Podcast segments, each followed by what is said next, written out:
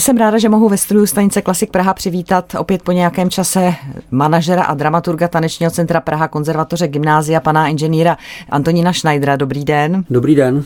Není to tak dlouho, kdy jsme zvali na absolventské představení, které už se mohlo díky tomu jarnímu postupnému uvolňování, byť v trošku omezeném počtu diváků uskutečnit, ale už naživo. No a teď jsme v samém závěru sezony, v samém závěru školního roku, takže předpokládám, že vás čeká závěrečné představení. Je to tak?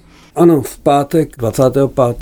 června v divadle ABC, to už je vlastně naše tradice, poslední představení, kde naopak kromě absolventů, kteří už to mají za sebou a dokonce i teoretické maturity už mají za sebou, tak využijeme nižší ročníky, těch nižších sedm ročníků, kteří budou mít možnost předvést ty etídy a scénickou praxi, kterou jsme měli šanci napřed tedy po různých online anebo dalších classroomech a dalších elektronických možnostech a potom nakonec tedy od května živě nastudovat ve škole.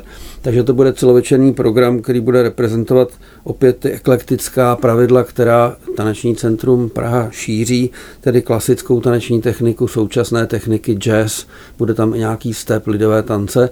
Takže průřez toho, co se snažíme vštípit našim studentům v tom osmiletém studiu. Já vás bohužel na to představení už nemůžu pozvat, protože je vyprodané. Opět tedy jenom 50% kapacity. Kdyby se stal nějaký zázrak, že by zítra uvolnili větší část než 50% hlediště, tak samozřejmě se to diváci i hned dozví a pak teda by se s tím ještě dalo něco dělat.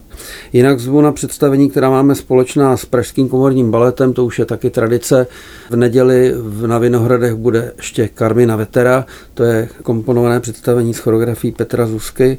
Dále bude v Šapito Azyl 78 2. července Elixír a představení PKB a naposledy 4. července na Vinohradech opět bude Kytice. Zase teda 50% kapacita, pokud se něco nestane.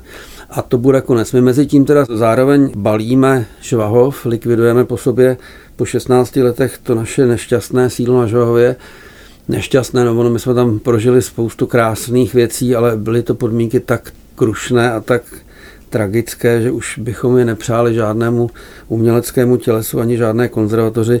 A stěhujeme se do toho bránického pivovaru, což zní zajímavě, ale je to teda revitalizovaný historický areál, který teď právě budeme kolaudovat na školní prostory a umělecké prostory. A konečně pod jednu střechu se dostaneme nejenom s Pražským komorním baletem, ale i teda Balet Praha Junior, Baby Ballet Praha, i všechny ty aktivity odborné umělecké, které jsme předtím různě po Praze a různě po České republice se snažili koordinovat, tak budeme mít takzvaně pod jednou střechou. Předpokládám, že se to i hned objeví v kvalitě i v kvantitě naší práce.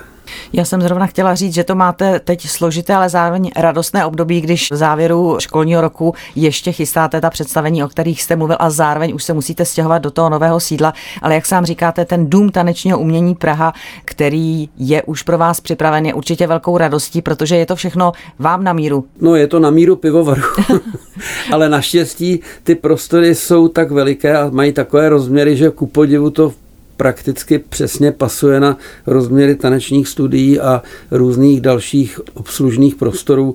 Jenom scénická technologie váží něco přes 4 tuny a bude to asi 12 dodávkových vozidel, které přestěhujeme a budeme muset znovu revidovat a inventarizovat, ale už to bude všechno prostě po ruce a všechno budeme moc nejenom používat sami, ale pravidelně to půjčujeme i našim partnerům a tanečním školám a zuškám a tak dále, takže ten dům tanečního umění opravdu se stane, doufejme, jakýmsi centrem teda profesionálního tanečního divadla, tak, jak jsme si ho vždycky představovali.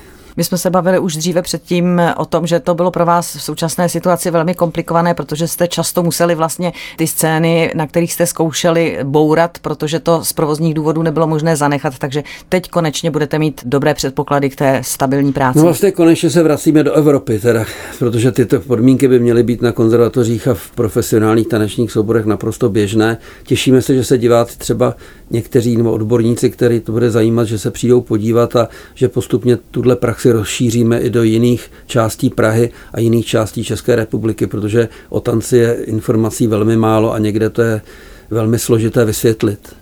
Jak jste sám říkal, vlastně tam bude celá řada institucí, které bude Dům tanečního umění zaštiťovat nebo jim bude poskytovat azyl. Bude tam třeba také divadelní sál, který bude pro veřejnost, nebo to bude jenom pro vaše interní potřeby? Bude tam ta stará varna, se blíží hodně divadelnímu prostoru, má dost nízké teda stropy, takže žádné provaziště tam nebude, ale bude to samozřejmě školní divadlo třeba pro vzdělávací programy a pro různé předváděčky a hlavně cvičné jeviště, na kterém si budeme moct vyzkoušet dopředu všechny třeba světelné změny, efekty, projekci a tak dále. Ale vím, že majitele mají velké plány s tou další částí, s tou sladovnou, takzvanou, která je ještě větší a má ještě jako zajímavější parametry i půdorysy a tam teda Víme už teď, že plánují další rozšíření pro vzdělávací a kulturní účely a my se budeme podílet na tom, aby pokud možno tam teda vzniklo skutečné plnokrevné divadlo, to je vlastně Praha 4, žádné divadlo v těch místech se vůbec nevyskytuje. Že my jsme na hranici Prahy 4 a Prahy 12, takže to je taková ta jižní periferie a myslím, že divadlo by si to rozhodně zasloužilo. To určitě, takže se budeme těšit, že tam snad v budoucnu vznikne nějaké kulturní centrum nebo multicentrum. Předpokládám, že nový školní rok samozřejmě budete zahajovat tam, předpokládáte nebo očekáváte také nějaké slavnostní zahájení, slavnostní třeba otevření pro veřejnost, my prakticky, dveří? Jasně, my prakticky začneme už 23.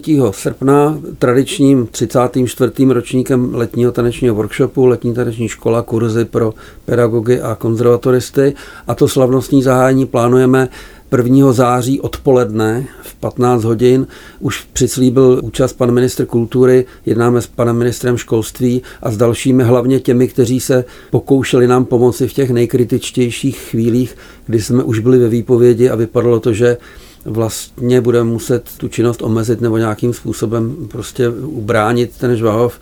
Takže tam je celá řada osobností, které se zasloužily o to, že jsme to přežili ve zdraví a v psychické pohodě.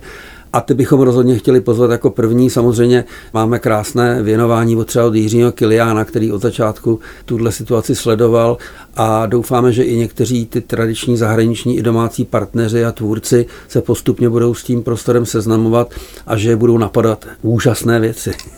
Tak my jsme velmi rádi, že taneční školství se konečně dočká takového stánku, jaký si zaslouží a bude mít to taneční školství dobré podmínky pro další rozvoj. Přestože vy jste samozřejmě to taneční podhoubí tady celá ta léta velmi dobře budovali, ale ty podmínky vám prostě nenahrávali. Tak teď snad bude ta situace o to lepší a my se budeme těšit na další informace z této oblasti.